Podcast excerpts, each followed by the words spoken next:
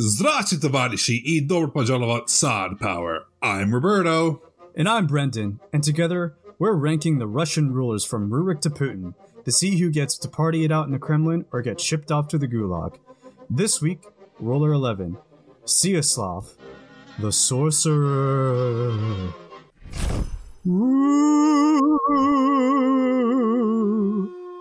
In Russian, Vseslav Charodie.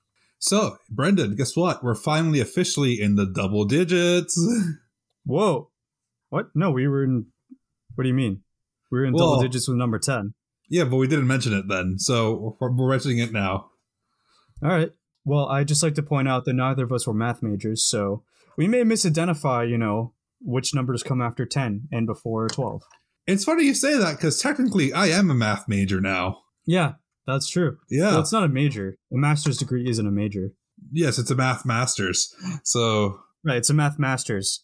Built for business majors, I might add, so it's not going to be that advanced. no, it's data science, so it's not for business majors. Before we jump into today's episode, we want to let you know about Rejects and Revolutionaries. This is a podcast that takes a detailed look at American history starting from the early colonization period. It is hosted by Sarah, who is an amazing friend and an awesome host. So make sure to check out her show. And here is the audio. Rejects and Revolutionaries, formerly the American History Podcast, tells the story of the people who became Americans. The long term goal is to answer the question of who we are as a people, and to quote Tom Lehrer, how we got that way. But the process of achieving it involves a meandering journey through 17th century England, Scotland, and the Americas, and events ranging from the famous to the utterly forgotten. So join me, Sarah Tungsalvola, as we discuss hopes, ideals, fears, and failures in the future USA. I've really enjoyed listening to her podcast, and Sarah is extremely passionate about her work and does meticulous research to every aspect of it. I really enjoyed her Henry Morgan episode, so make sure to get a nice bottle of rum when you get to it. Alrighty, Brendan, what do you remember about our last episode, Izyaslav the First? Um, I believe he was known as the Accursed, wasn't he? No, that was Sviatopolk, way long ago. Well, regardless of the epithets attached to him, what I remember from Izyaslav is that no matter how hard he tried, he could just not hold on to power. which was basically Sviatopolk as well. And I did make a Yeah. reference that they had very similar storylines. hmm I mean, if I recall correctly, Izyaslav also, you know, didn't die. He was able to come back. I mean, how many times? Okay, how many times did he like lose power, then regain it, then lose it again? I'm pretty sure it was like twice. So he lost power a total of yeah twice because he lost it for the Mhm. first time when he got kicked out. Yeah. So like the people of oh, Kiev, if I recall correctly, rose up and kicked him out because they just hated them that much.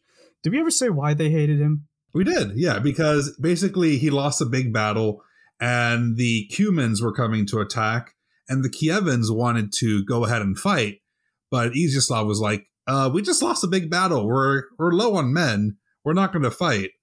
And then they're like, "We want to fight," and then it kicked him out, and they're like, "We're going to put in a prince who will who will fight, who we know as Vseslav."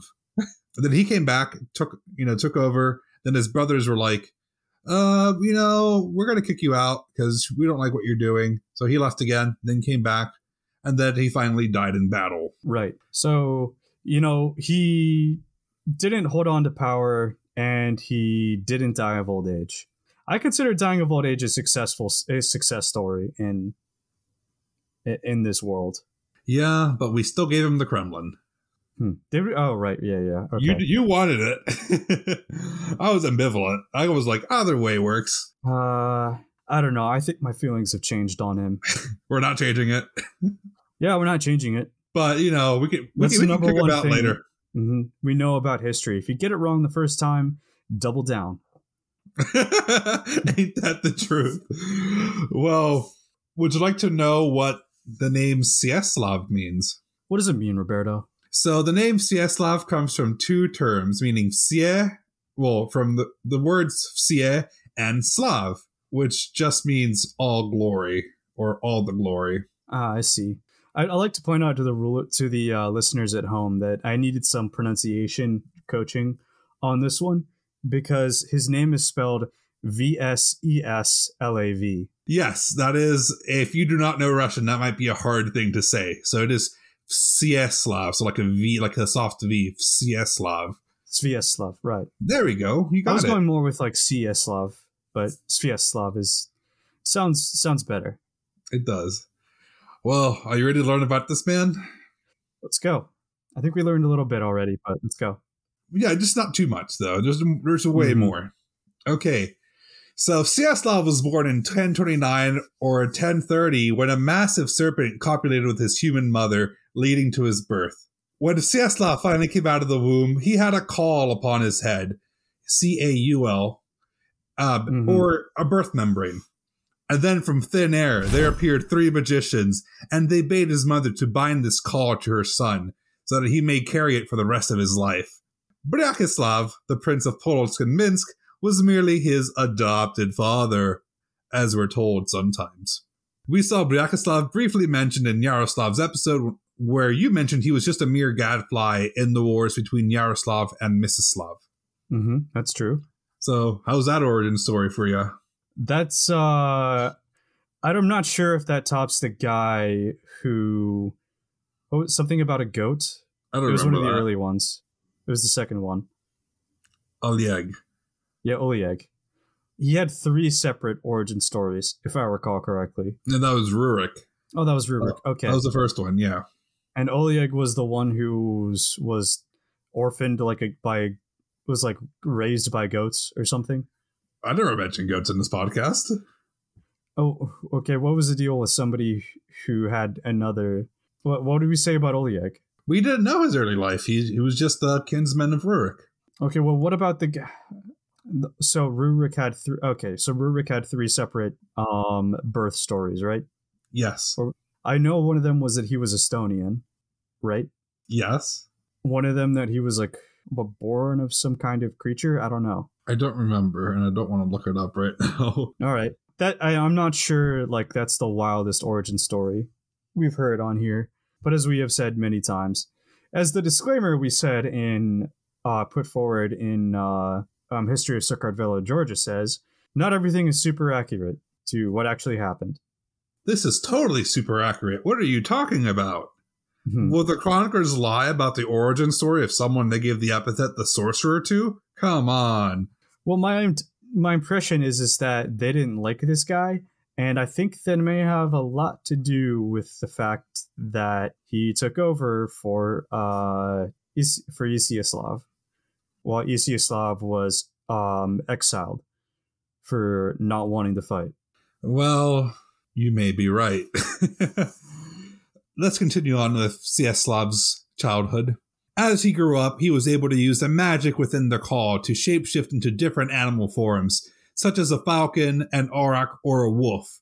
But he always seemed to prefer the wolf, and he possessed about him an immense wisdom, cunning, and intelligence. He had a simple adventure filled childhood, and then in 1044, his so called father, Bryachislav, passed from this world to the next. Now, the thing about Vseslav is that we don't know much. What we do know is that according to Simon Franklin and Jonathan Shepard, who wrote The Emergence of the Rus, Vseslav is considered to be an outsider from within. He is from the only remaining branch of the family that isn't related to Yaroslav the Wise directly, since his family line comes from Izyaslav Vladimirovich, the son of Vladimir the Great, who died before his father did. Because of this early death, there was no chance that the throne would have passed to the children of Izyaslav, despite him being the elder child. This Izyaslav being Vladimir's son, not Yaroslav's son. It's interesting that you mentioned that he was an outsider because although he's not directly related to Yaroslav, I I do not know if this has anything to do with the reasons as why he gained a reputation for being a sorcerer, or why the uh, Russian chroniclers said he was. But I have been reading a lot about witch trials lately. One of them was um, in the Devil's Snare, the uh, Witchcraft Crisis of 1692 by Mary Beth Mary Norton, I believe. So the Mary Beth Norton and Mary C. Norton, I forget. And the other one is The Witch Hunt or The Triumph of Morality by F.G. Bailey. And both concern cases of witch hunts, the 1692 one, of course, being the Salem witch trials. And uh, powers of sorcery have a tendency to be, uh, let's say, dubiously applied to certain individuals because of their outsider status. Let's say that. Who exactly was out to defame Vseslav? Uh, I don't know. The Kievan princes. Yeah, probably. And you'll find out why, because uh, things aren't great between these people, as you may have noticed in every episode. Um, just wanted to quickly interrupt. Sorry, I had to say the In the Devil's Snare is by Mary Beth Norton. Very great, very interesting history of the Salem witch trials, and uh, add some context that most people do not learn. And so, yeah. Anyway, continue. So you see, things remain calm within Polotsk and Kievan Rus proper. Polotsk is a bit off to the north near Novgorod. Uh, there are reports of Vseslav joining Grand Prince Izyaslav in a campaign into the steppe regions in 1060, and then coming out rather easily from that. But the seeds of hate must have been sown at that point. Vseslav was not content about his subordinate position to the Yaroslavichi, or the sons of Yaroslav. As a member of the elder branch of the Rurikids, he was not going to listen to these three men and wanted to ensure that Polotsk would remain completely autonomous. He spent the next few years preparing his forces and even entered into an alliance with his kinsman, Rostislav Vladimirovich, the son of Vladimir Yaroslavich, who had also predeceased the Grand Prince. This is the Vladimir who's who was a son of Yaroslav who died early. Okay. Because you see, these two men were peas in a pod with similar backgrounds. They were both screwed out of their inheritance because their family member had the audacity to die before their father. Uh, I hate it when that happens. I know, right? However, Rostislav would go south to Galich and to Tmutarakan to cause trouble for Sviatoslav Yaroslavich, while Vseslav would remain north in Polotsk and cause trouble for Izyaslav. Rumor has it that Vseslav was seen in Tmutarakan at nights, advising Rostislav about what to do in his attempts to conquer the area, and then reappear in the morning back in Polotsk. That would be a very difficult move to do in one night because that is like going from the Black Sea to the Baltic Sea. Mm-hmm. Imagine like going from like Crimea to like Belarus in a single night. Well, they're both Russian, so. Well, he, rumor has it, along with that, that he may have teleported there using magic. Ooh. Oh my god. I know. Wow. You know, it's funny. They never accuse Padre Pio of uh, being a sorcerer because he uh, just bilocates whenever he wants. Who? You never see that. Who? Padre Pio. No clue who that is. Okay. I don't know. It's it's it's one of the few people off the top of my head I know were said to bilocate. well, I will put in a podcast footnote later. maybe, Mhm. maybe not. Uh, for you see, in 1065, Vseslav amassed a force and marched towards Pskov, where he attempted to take the city for himself, but was repelled back by the garrison there. The following winter, in 1066, he went to Novgorod. Now, I'm going to have a bit of a tangent here because there is a bit of a historical regional rivalry between these two cities. Imagine if Philly and Pittsburgh would fight each other every once in a while, but like actually fight each other. Mm-hmm. So Polotsk is essentially Pittsburgh, which is like an up and coming city, while Novgorod is Philly, full of craziness and all that, and being the necessary city to a commercial highway of the land. So like you need to get Philly to get through like the East Coast, basically. Does it also have a ton of heroin? I, I, I you know, what, what did the Vikings do drug wise? Um, they drank. yeah, a lot of drinking, I guess, which is also Philly. Well, that's yeah. That gets also Philly.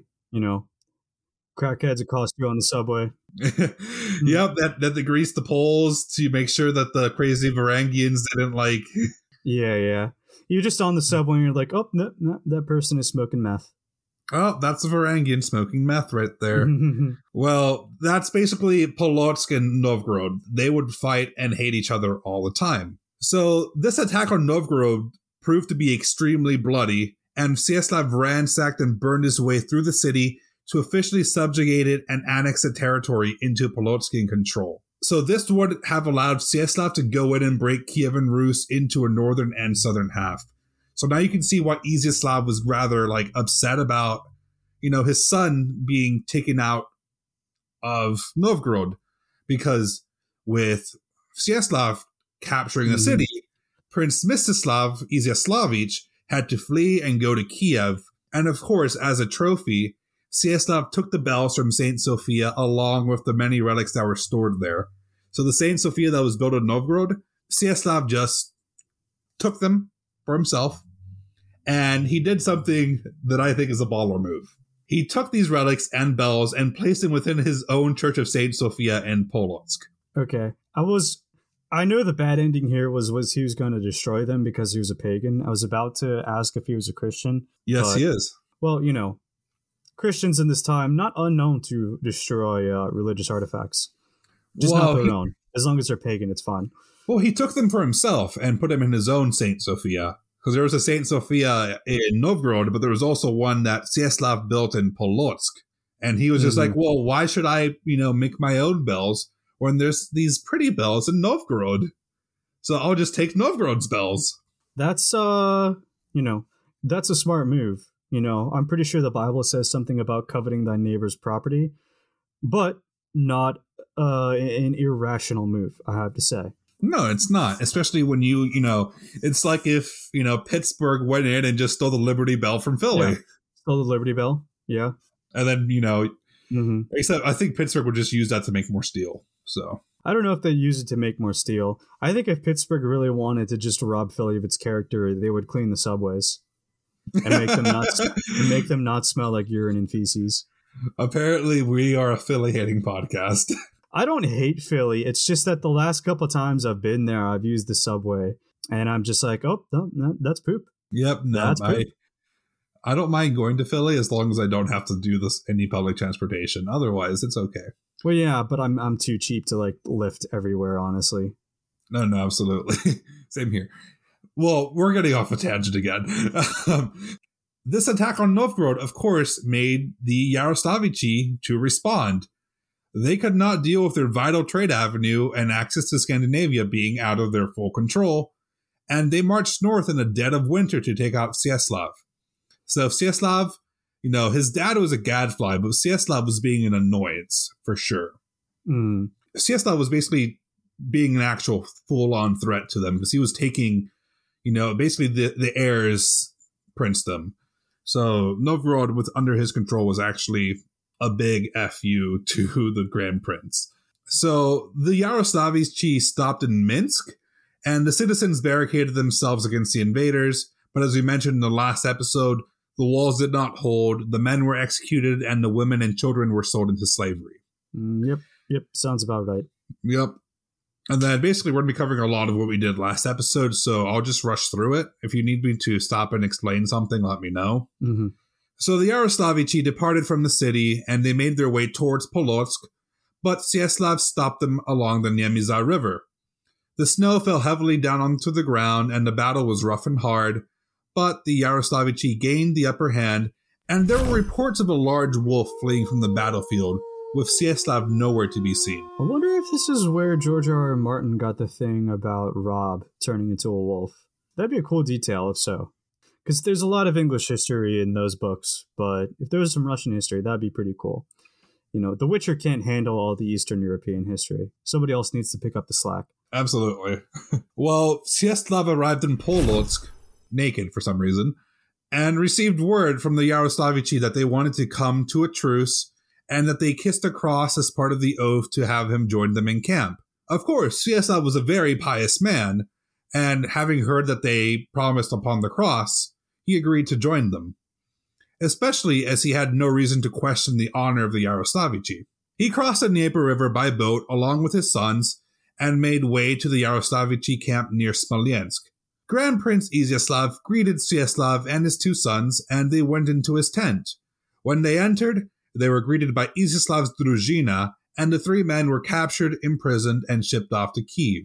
Now, thrown into a prison cell, Vseslav sat around and waited. he made friends with our friendly prison guard, Igor, and used his magic so he could listen to the bells chiming all the way from Polotsk. So he was reveling in the fact that he stole the bells from Polotsk, and the Grand Prince couldn't get it back. The bells are still there to this day, by the way. Oh, you know what's that? Yeah. The days passed. It was dark and damp in this prison cell. And they passed some more. You could see some rats walking along, you know, the cell, the ground. It sucked, but Igor would sometimes, you know, bring him a beer or something. It was good times. Then a terrible outcry echoed throughout the prison. Wood smashed. People were yelling, and Vseslav perked up, smiling knowingly. He turned to see a mob of people who had broken the door down to his prison cell, lifted him up into the air, and took him to the royal palace. Once there, he could spot Izyaslav running with his tail between his legs to Poland, and Vseslav was named the Grand Prince of Kiev. Now, here's the rough part. We do not know anything about Vseslav's rule in Kiev. Typical. Yeah, I, again, the Russian chroniclers would not want to say anything about it, I guess. I mean, you'll find out why there wasn't much to say Mhm. soon. But we can Okay. only assume that he actually didn't want to rule the place because he much preferred ruling in his own town of Polotsk. You know, he was also contending with a mob rule, and he must have felt that he did not have the personal will or local support to protect his control of the land. So, like, if the mob turned on Izyaslav, they could turn on him whenever they wanted. Yeah, naturally. I think Robespierre found that one out. Oh, yeah, for sure. Well, news arrived that Izyaslav was returning at the head of a Polish army. And Vseslav did what he had to do, and he gathered his forces and went forth to fight against Izyaslav. This did not turn out well for the Kievans because Vseslav saw he had a chance to escape from the area unseen. Once they went down and formed a camp, Vseslav said, I'm going to go take a walk, transformed into a hawk, and flew to Polotsk in the dead of night leaving the Kievan army to fend for themselves. And we mentioned, you know, this stuff in Iziaslav's Mhm. episode. Iziaslav took the city back and regained his throne. And that is the rule of Vseslav. Okay, and I know that we agreed to not cover their life after they stopped ruling in Olga's episode, Yeah. but Vseslav is a rather quick case, so would you just like to know what happens to him at the end? uh, yeah, sure. Alrighty, I was going to say it anyways. Do you know Animorphs? Yeah? I was just, for some reason, I was on Wikipedia reading the the synopsis to Animorphs once, and I remember there was this one with this little David. He basically he was a sociopath, and the Animorphs recruit him. It goes bad, and uh, they get rid of him by forcing him to turn into a mouse and leaving him on an island. Oh, nice. So I'm guessing something like, um, you know, clearly is uh, Vseslav, the sor- the Animorph, I mean the sorcerer. clearly, we know how the rules work. If you stay in animal form for two hours, you're stuck like that forever. So I'm guessing is they forced him to turn into, you know, I don't know, a donkey, and then he was kept as a donkey forever. You know what? That's his ending right there. well, let's go with what we know historically. But I do like that ending, Brendan. It's a really good ending. Yeah, yeah. Well, I didn't write it. Uh, K. Applewhite wrote it. Applewhite. Well, there we go. Well, Yeah, no. Sorry, Applewhite is the was the UFO cult guy. Apple Applegate is the author of Animorphs. what's the difference? well, we need to remember because Siesta was imprisoned, Novgorod went to the hands of Gleb, the son of Sviatoslav Yaroslavich of Chernigov, who we're going to cover next episode, just so you know. Chernobog. Chernigov. Okay. Oh, all right. You had my hopes up there for a second. well, wait till my recommendation. hmm Okay.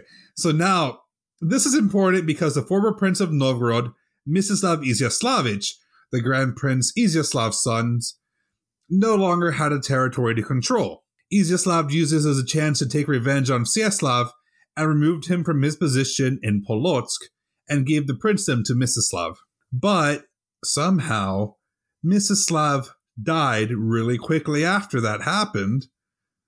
Some say there was a small mouse running around the his food. hmm Yeah. Small mouse ate all his cheese. Well, and then the territory went to Iziaslav's other son, Sviatopolk. Well, Vseslav waited about four years to gather enough strength, and then in 1071, he managed to kick Sviatopolk out of Polotsk and reclaimed his land. With his army of orcs that he was building in Isengard. They're taking the hobbits to Isengard. Mhm. They're taking the hobbits to Isengard! well, we lose track of Vseslav after this because it's going to be a long time. And since it seems he didn't have a scribe at all, we don't hear of his name in the chronicles until a new battle happens between him and Yaropolk Iziaslavich. They fought at Golotichek, which is a place we have no recollection of being wherever. Must be somewhere between Kiev and Polotsk. And Yaropolk gains the upper hand, and then he wins the battle.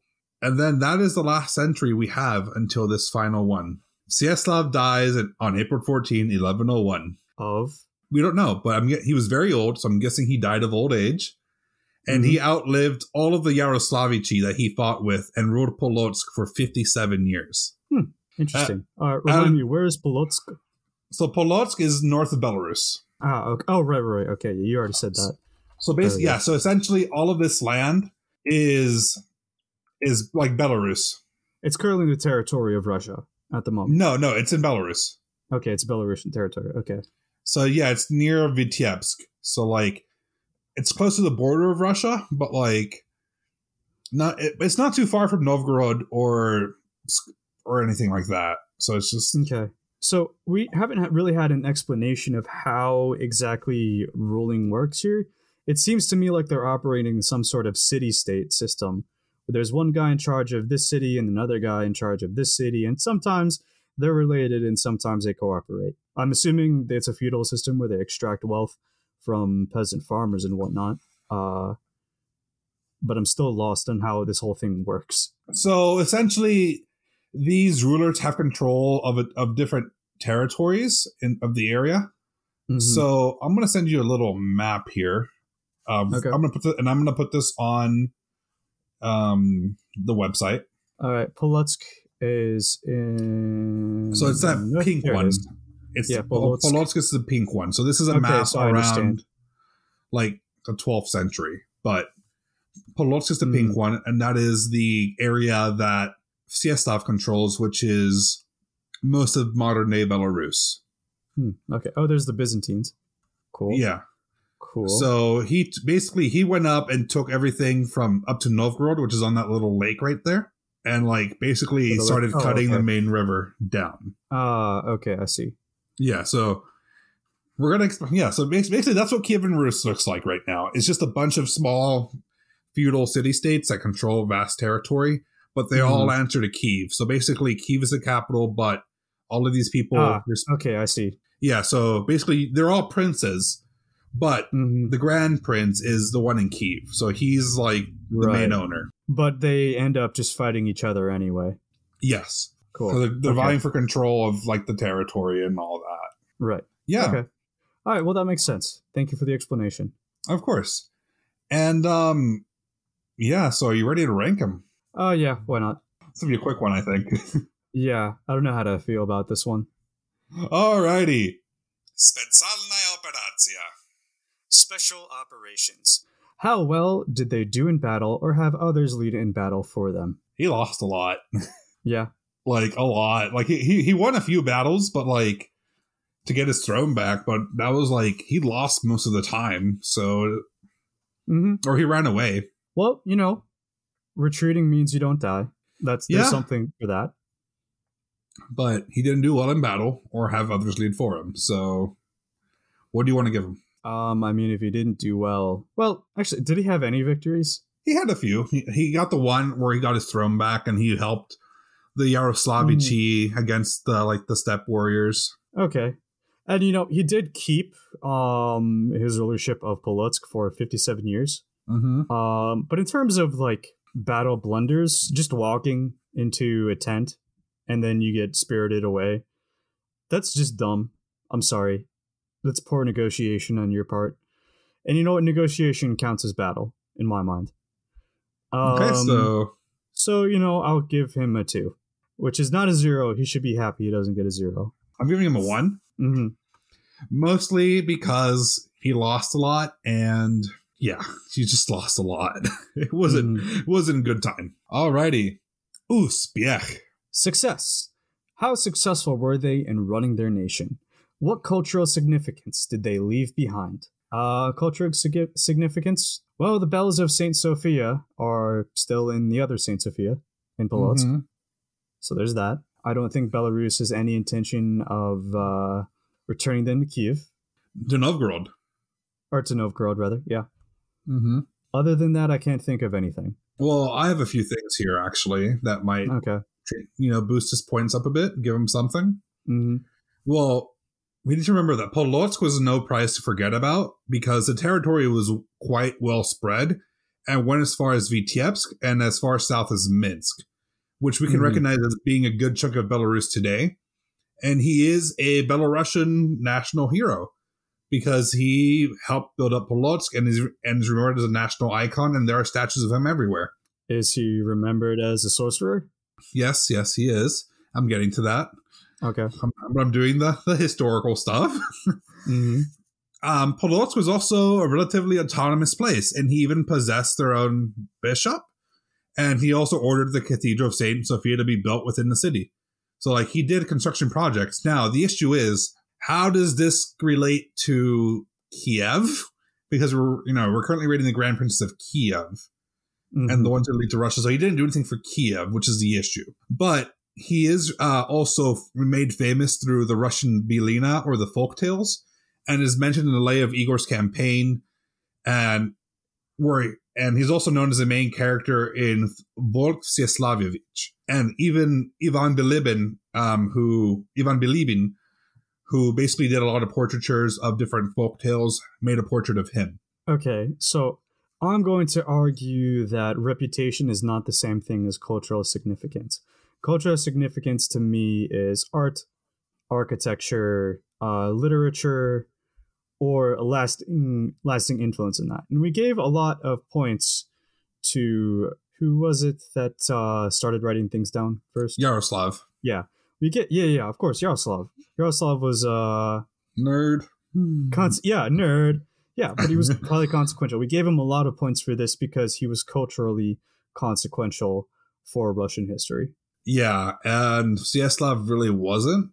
Like Mhm. he's just like a he's more uh, seen as like a Yeah, a folk like villain. yeah, right, right. So like, I think giving him points for appearing in folk tales is like it's it's like reading the Brothers Grimm and being like, wow, it was so cool for Red Riding Hood to do all that.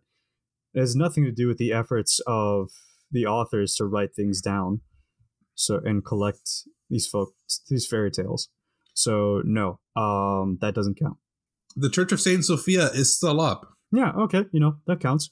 Actually, let me let me look up uh, Church of Saint Sophia Polotsk. It's white I- I and would- green.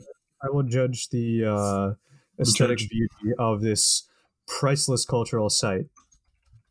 And uh, if I don't like it, well, Belarus, too bad for you. Belarus is a nice place. Yeah, I- I'm sure it's a nice place. I don't know. You, you seem like you're speaking from experience. Yeah, I was in Minsk for a while. Oh, okay. I didn't know they let Americans in Minsk.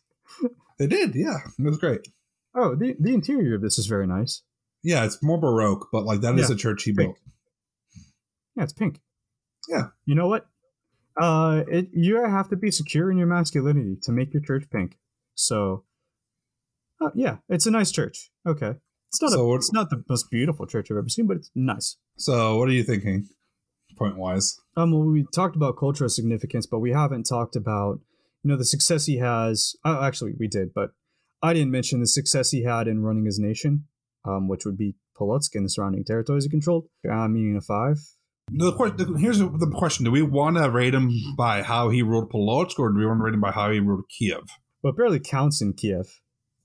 He left as soon as he could. Yeah. So, yeah, true. So I'm gonna I'm Um, gonna go with Polotsk. My opinion with him and Polotsk, or yeah, I'm gonna I'm gonna line it with his, you know, being Polotsk, because I think we're we're talking about a person's, let's say, political career. Let's say, Mhm. um, their entire political career, regardless of borders. Yeah. So, which is why we went all the way with him and didn't Mm, just like have him die like Yeah. Olga did, or like have Olga just kind of end the regency and then continue on. We're like, well, he died as a prince of Polotsk, so Mm. like, and they'll keep running up, but basically, he was like the last big ruler of Polotsk. Um, and then they'll be pretty much like quenched within the next few generations. Okay, so I'm so you're gonna give him a five. Yeah, I'll give him a five. I'm going to give him a four. So I mean, that's a nine for Uspiech. And we didn't mention it, but that is a three for Specialna Operacja. Alrighty. Next up, Compromat. Blackmail. What things did they do behind closed doors, or outwardly, that made others dislike them? I mean, Izyaslav has a lot to say. Yeah, he uh, has a poor reputation.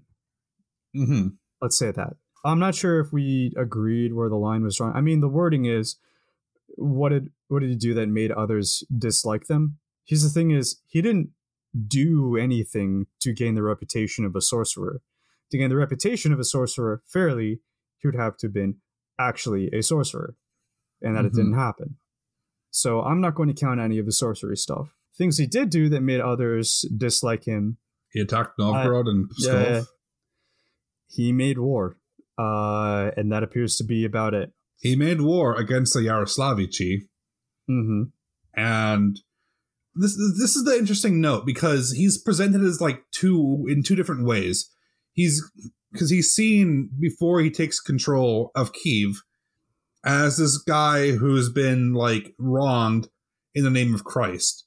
So he's he's like a, he's basically like a Christ martyr, like a like a near martyr because he's basically being imprisoned because he believed his bro- his cousins when they said nothing's going to happen to you, you know, but they Mhm. still arrested him. But then after he takes control of Kiev and then just you know starts attacking or just like just and then he starts vibing on his own, just ignoring the Grand Prince. They start being like, "Hey, we're gonna screw with you now." So like he has like these two like images where he's just like he's this devil, you know, devil worshiper, sorcerer dude, but then he's Mhm. also just a wounded like Christian who's just like I believed you were going to be a, a good Christian and do nothing. So, but he's he, other than that, there's nothing of note other than him attacking. I don't people. think the answer is so simple because both are caricatures of Yeah. what he actually of what he actually did. I mean, what's the nat- let's talk let's talk about the nature of compromat. These are things generally people do not know about, and you use them as leverage against somebody. And what did he do? Um, I don't know if he did anything. He made war on other cities. Big war. That, yeah, and he lost most of them, which we already rated him for. So Mhm. I'm Um, I, I I can't think of anything. Zero. zero. We haven't given a zero in compromat since Yaropolk. Wait, no, this is our first zero. This is our first zero in compromat yeah. since No, Rurik. granted, this isn't good. It just means you're boring. Yeah. Well, his stories aren't boring. Alrighty, this is the fun part. Boże moi. Oh my god. Basically, how good looking were they? Alrighty. Sending you, I'm gonna send you a series of portraits, but first one, this is Okay. the most contemporary one we have. Mhm. I know how much you love those coins. Yeah, he has a hat. That's all I can say. He has a hat and a beard. I find it interesting that they were minting. I, I do like th- these coins are interesting. They just don't tell you anything about what they look like. Okay, so these are coins by the Belarusians when they were doing like their. Um, actually, that is not. These are coin. This is a coin from Belarus, from Uh-huh. Um about how Vseslav looked. You can see his little wolf shape in the background. Mm. Um. Okay. I mean, well, yeah. Whatever. It's a coin. Um, okay. This is the portraiture by Bilibin, Ivan Bilibin, the folktale guy. Okay. Well, you know, like this one is like a nice painting. At least I do enjoy Bilibin's paintings. Um, Mm-hmm. you know, pretty iconic. Um, so I'm assuming he's the guy at the front. Yep. I mean, he looks like a tartar. I don't know how else to say. He's got that. He's got that like um cowboy mustache, and you know, he could, looks like a, a warrior. He looks like a soldier. Mm-hmm. This is from the say. Polish Chronicles. Okay, well, he looks quite serene here. Doesn't have a mustache this time, just a beard. But, you know, he's in red. He has a sword. He's in green stockings. He has a crown with red circles on, which I guess are meant to be precious stones of some kind. Mm-hmm. This is another one with him riding into battle. No, yeah, this one looks more. It resembles more of the Bilibin paintings. Um, I should note the the um, paintings on the Chronicles resemble the contemporary um, Belarusian coins and the um, modern Belarusian coins. Mm-hmm. Uh, but yeah, this one uh, he he's got more of the Sviatopolk look to him. You know, I, I we've we've discussed this. I don't think this is a good look at all. To be perfectly honest, um, I think it looks pretty. The style looks pretty bad. Sviatoslav. Yeah, Svetoslav. Yeah, Yeah. Sviatoslav. Uh, you know, Olga's son, whatever. Um, yeah, there we go. yeah. it Uh, gets confusing, doesn't it? yeah, yeah. I mean, this, this one looks more like a person, so I'm inclined to take it more seriously. mm-hmm. Is there Okay, I- anything else? I have two more. This is a portraiture of him Okay. painting, and then this is his monument in Polotsk. Okay. Well, he looks way more like a Roman here, to be perfectly honest. Mm-hmm. Um, like he's dressed in a particularly Roman way. I'm not sure how to describe it. Like he has a tunic on. I mean, it's an equestrian statue. I mean, it looks perfectly handsome in this one, I guess, but I think it's idealized. Which one do you want to rate him by? I'm I'm gonna rate him by the uh let's see, one, two, three, four. The fifth one here. The one, like the one where it's like he has a bunch of horsemen behind him, Yeah, the drawing. Yeah, yeah. but not the Bilibin one. Yeah. Okay. So looking at that one, what do you think? I'm giving him a two on that one. A two? Okay, I'm gonna give him a one on that one. I don't like it. He- he's not like it's a cost. It's not. It's not a Cossack look. It's just a Varangian Raider look. I don't, you know, I'm more into Cossacks than I am to Varangian Raiders. hmm Alrighty. So that is a three for Boże moi. And the uh, the last one we have Vladichestva. Sovereignty. How long did they last on the throne? Brendan, how long do you think he lasted? Uh, two months. Actually, you're, you're pretty far off. Hmm. Vseslav ruled from September 15th, 1068 to April 1069 for a total of seven months on the throne. I wasn't that far off. I was expecting like a number of years. No, seven months. Or 0.20 points. And he is so far our lowest point scorer for lengthiness. Now, the question of questions. Are we going to get a 3P and send him to the Kremlin and have a three Kremlins in a row? Or are we breaking the, the pattern and shipping him off to the gulag? Here's the thing. He wasn't that bad, but he was just really boring. I, Mhm. you know, I thought with a sort reputation as a sorcerer, I'm more interested, honestly, in how he got that reputation and like the role he plays as a as like a fantasy villain in that than I am in who he was as a person. Who he was as a person bores me, so I'm gulagging him. You know, Brendan, this is where you and I are going to be in agreement really quickly because I'm, I'm Mhm. also sending him to the gulag.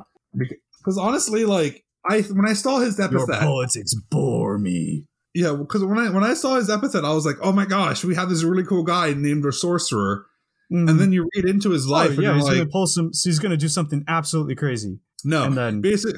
They didn't like him. That's what happened.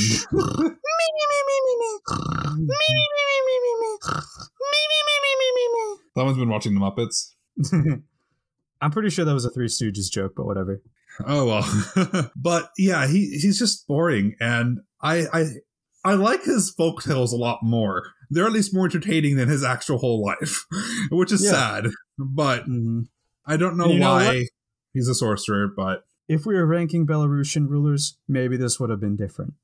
But no, sorry. yeah, who knows? Maybe. But if only he had more freaking information on his life, that may have saved him because we don't know what he did for thirty something freaking years. No, we don't. Alrighty. So, Mr. Vseslav the Sorcerer is off to the gulag.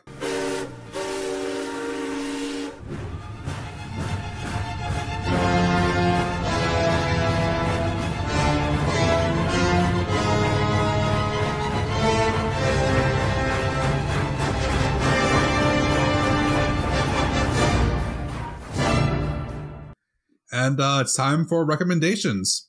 So, Brendan, what do you want to recommend this week? I want to recommend uh, a film, and maybe another if you like that one by the French director Julie Ducournau.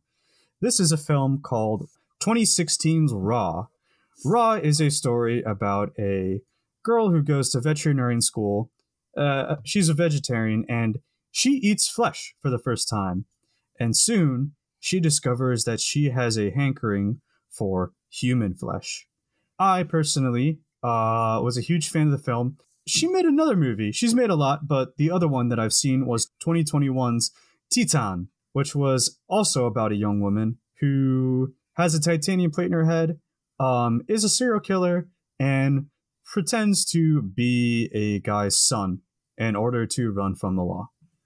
And uh, that one's more of a drama, um, but both contain elements of body horror, which, as some people might know about me, is one of my favorite subgenres of horror. Um, I've seen pretty much everything David Cronenberg ever made, and some people like it for the gross out stuff. I feel like it just is a kind of movie that has a lot to say about human identity and perhaps certain impulses that humans don't want to talk about all the time. And Raw is certainly one of those films. Yeah, you know, you know, it's it's like I said, it falls under the body horrors genre, but they're also family dramas as well. That's that's terrifying.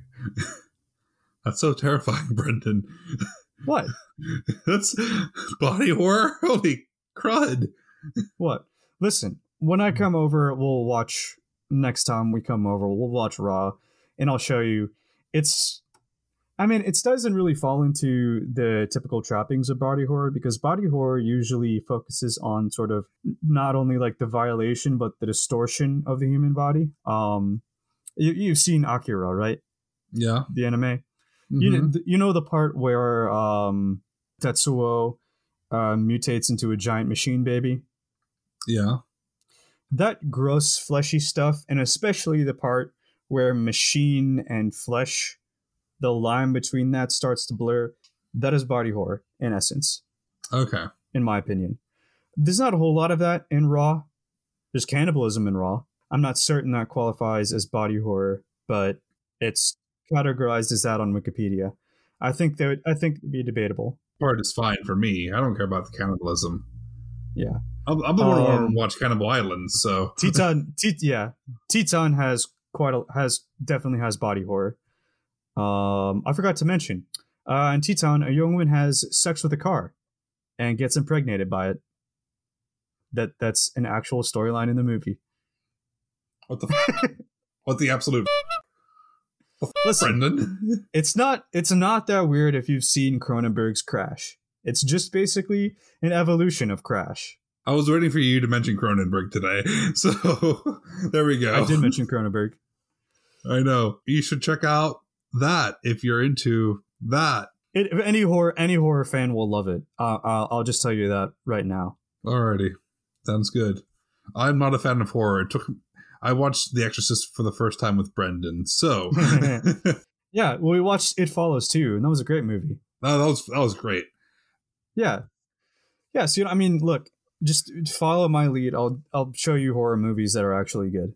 Okay. Well, would you like to hear my recommendation today? Uh, yes, please. So I wanted to fit the theme with the sorcery, despite not having that much sorcery, and I want to recommend the book "The Witch and the Tsar" by Olesya Salnikova Gilmore. So this is a take on Baba Yaga set during the time of Ivan the Terrible, and is filled with references to the Slavic faith, history, and it's just a great entry into the Baba Yaga lore that humanizes the old lady. Oh, and she's not old in this story. She's rather awesome to say the least, and I'll put a link to purchase it from the author's website in the episode description. You should check it out. It's really good. I enjoyed it. So, yeah, I guess it's time for the poetry today, and we're doing something a bit different. We will be reading the famous stories that Vseslav is portrayed in. Brendan will read a segment of the Lay of Igor's campaign, and I will read the very long Russian Bilina, Volk Vseslavyevich. Brendan, if you'd like to start us off. No longer indeed does the Sula flow in silvery streams for the defense of the town of Peryaslavo. And that Dvina, too, flows marsh-like for the erstwhile dreaded townsmen of Polotsk to the war cries of pagans. Alone, Izyaslav, son of Vasilko, made his sharp swords ring against Lithuanian helmets, only to cut down the glory of his grandsire Vseslav. And himself, he was cut down by Lithuanian swords under his vermilion shields, and fell on the gory grass, as if with a beloved one upon a bed. And Boyan said, Your guards, prince, birds have hooded with their wings, and beasts have licked up their blood. Neither your brother Bryachislav, nor your other one, Vsevolod, was there. Thus all alone you let your pearly soul drop out of your brave body through your golden gorget. Despondent are the voices. Drooped has merriment. Only blare the town trumpets. Yaroslav and all the descendants of Vseslav, the time has come to lower your banners, to sheathe your dented swords, for you have already departed from the ancestral glory. For with your feuds you started to draw the pagans onto the Russian land, onto the livelihood of Vseslav. Indeed, because of those quarrels, violence came from the Kuman land. In the seventh age of Troyan, Vseslav cast lots for the damsel he wooed. By subterfuge, propping himself upon mounted troops, he vaulted toward the town of Kiev and touched with the staff of his lance the golden Kievan throne. Like a fierce beast, he leapt away from them, at midnight, out of Belgorod, having enveloped himself in a blue mist.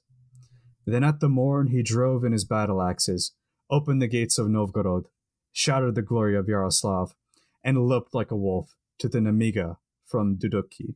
On the Nemiga the spread sheaves are heads, that flails thresh are of steel. Lives are laid out on the threshing floor, souls are winnowed from bodies. Nemiga's gory banks are not sowed goodly, sown with the bones of Russia's sons. Vseslav the prince judged men. As prince he ruled towns, but at night he prowled in the guise of a wolf. From Kiev, prowling, he reached, before the cocks crew, Tmutarakan. The path of great horrors, as a wolf, prowling, he crossed. For him in Polotsk they rang from matins early, at Saint Sophia the bells, but he heard the ringing in Kiev. Although indeed he had a Vatic soul and a doughty body, he often suffered calamities. Of him Vatic Boyan once said, with sense in the tag, Neither the guileful nor the skilful, neither bird nor bard can escape the judgment of God. Alas! The Russian land shall moan, recalling her first years and first princes. Vladimir of yore, he cannot be nailed to the Kievan hills. Now some of his banners have gone to Rurik, and others to David, but their plumes wave in counterturn. Awesome. So this is six pages long from my end. Mm-hmm. Volk Vseslavievich.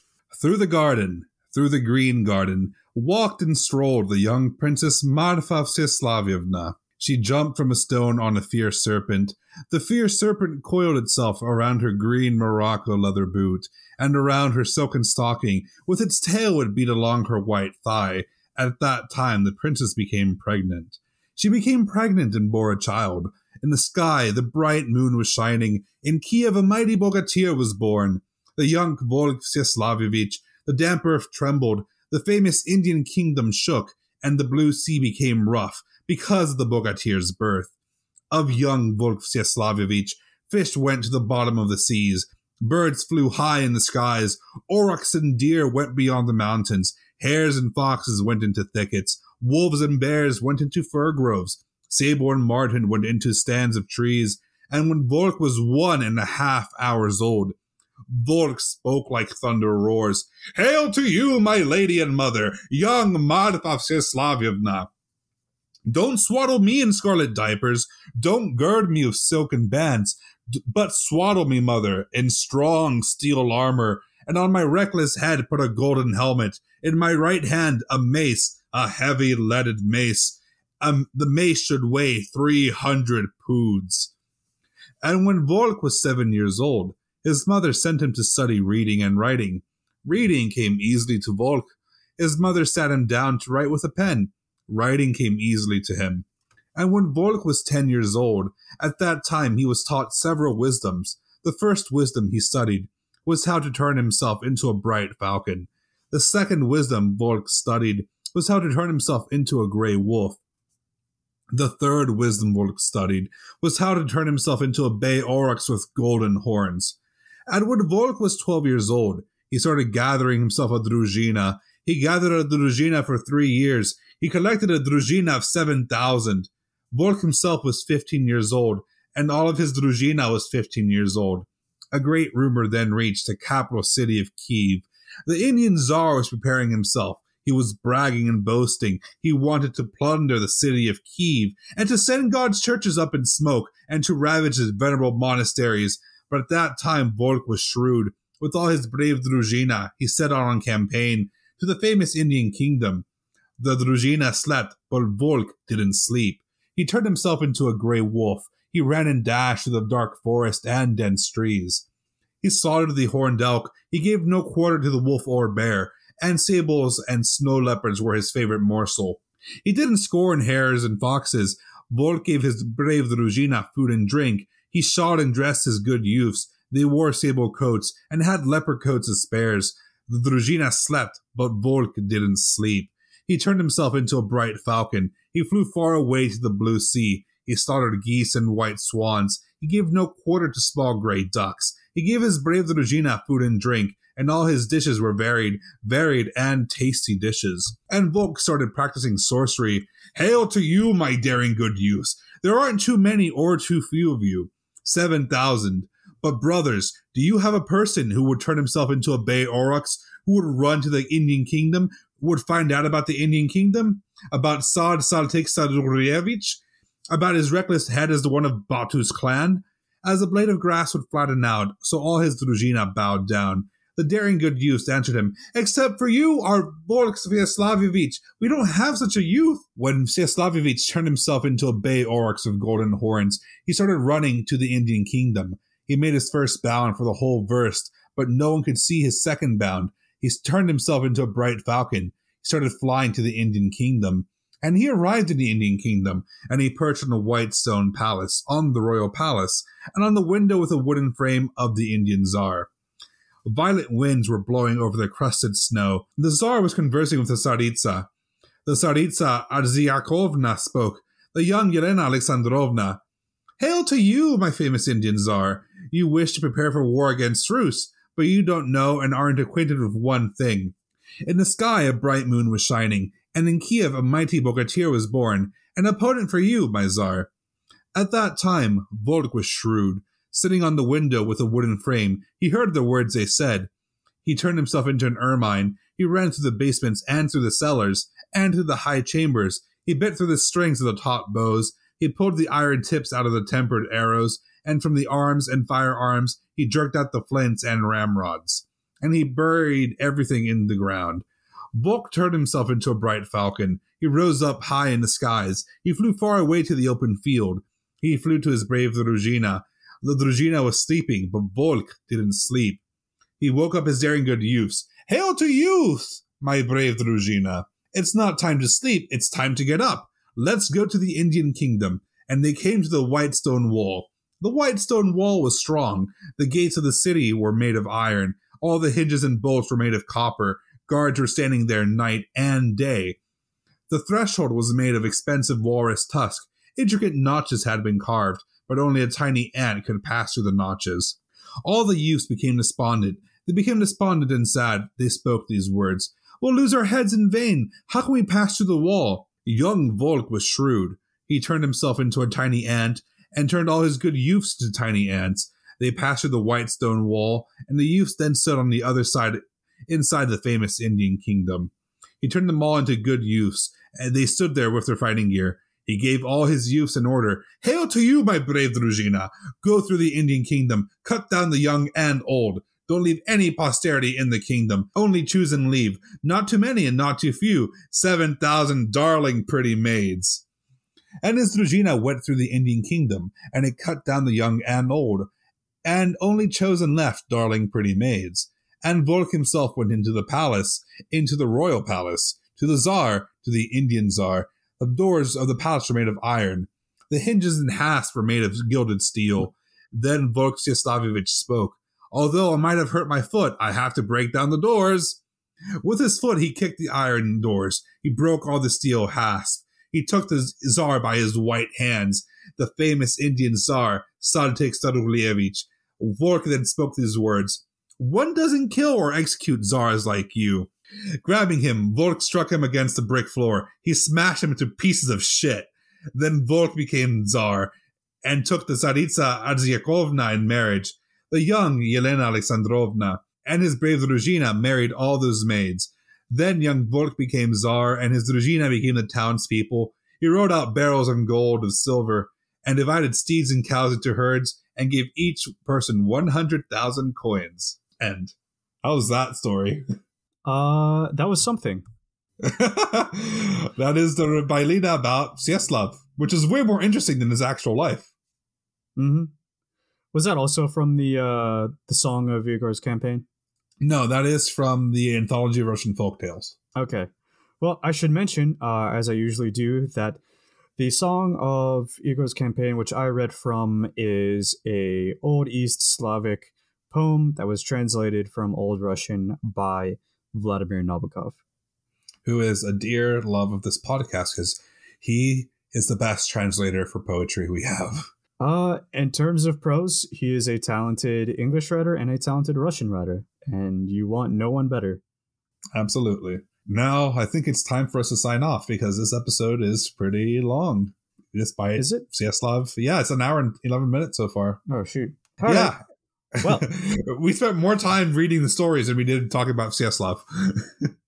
it felt, or so it felt like. Yeah, I guess so. To get more direct contact with us, uh, to get more direct contact with us, feel free to access our website at tsarpower.com. There you can find the show notes, pictures, bibliography, and vote on whether you think Vseslav deserved the Kremlin or the Gulag. It also has links to our social media, which is just at Tsar Power Pod. Czar is spelled T S A R. Brendan, where can they find you? Best way to find me is to just follow me on Twitter at Foster underscore writing. I was thinking of moving to Mastodon for a long time. I decided against it. I think things have calmed down a tiny bit, so whatever. Hey, I made a Mastodon and decided it was not for me. I never bothered. I was like, I don't think Mastodon is going to replace Twitter. Like, there's no way. No. Turns out I was right. Well, if you would like to support the show and help us expand and grow, feel free to subscribe to our Patreon to get bonus episodes for Tsar Power. We also have an Amazon book wish list, PayPal, and Ko-Fi. Now, if you'd like to do something that's free, leave a review on your favorite podcast host, be it Apple, Spotify, Podcast Addict, Stitcher, whatever. If you don't, a friendly KGB man will come to your door. And that's a Dos Tovarishi from me. And remember, Vlosh Proždajet Parazitov.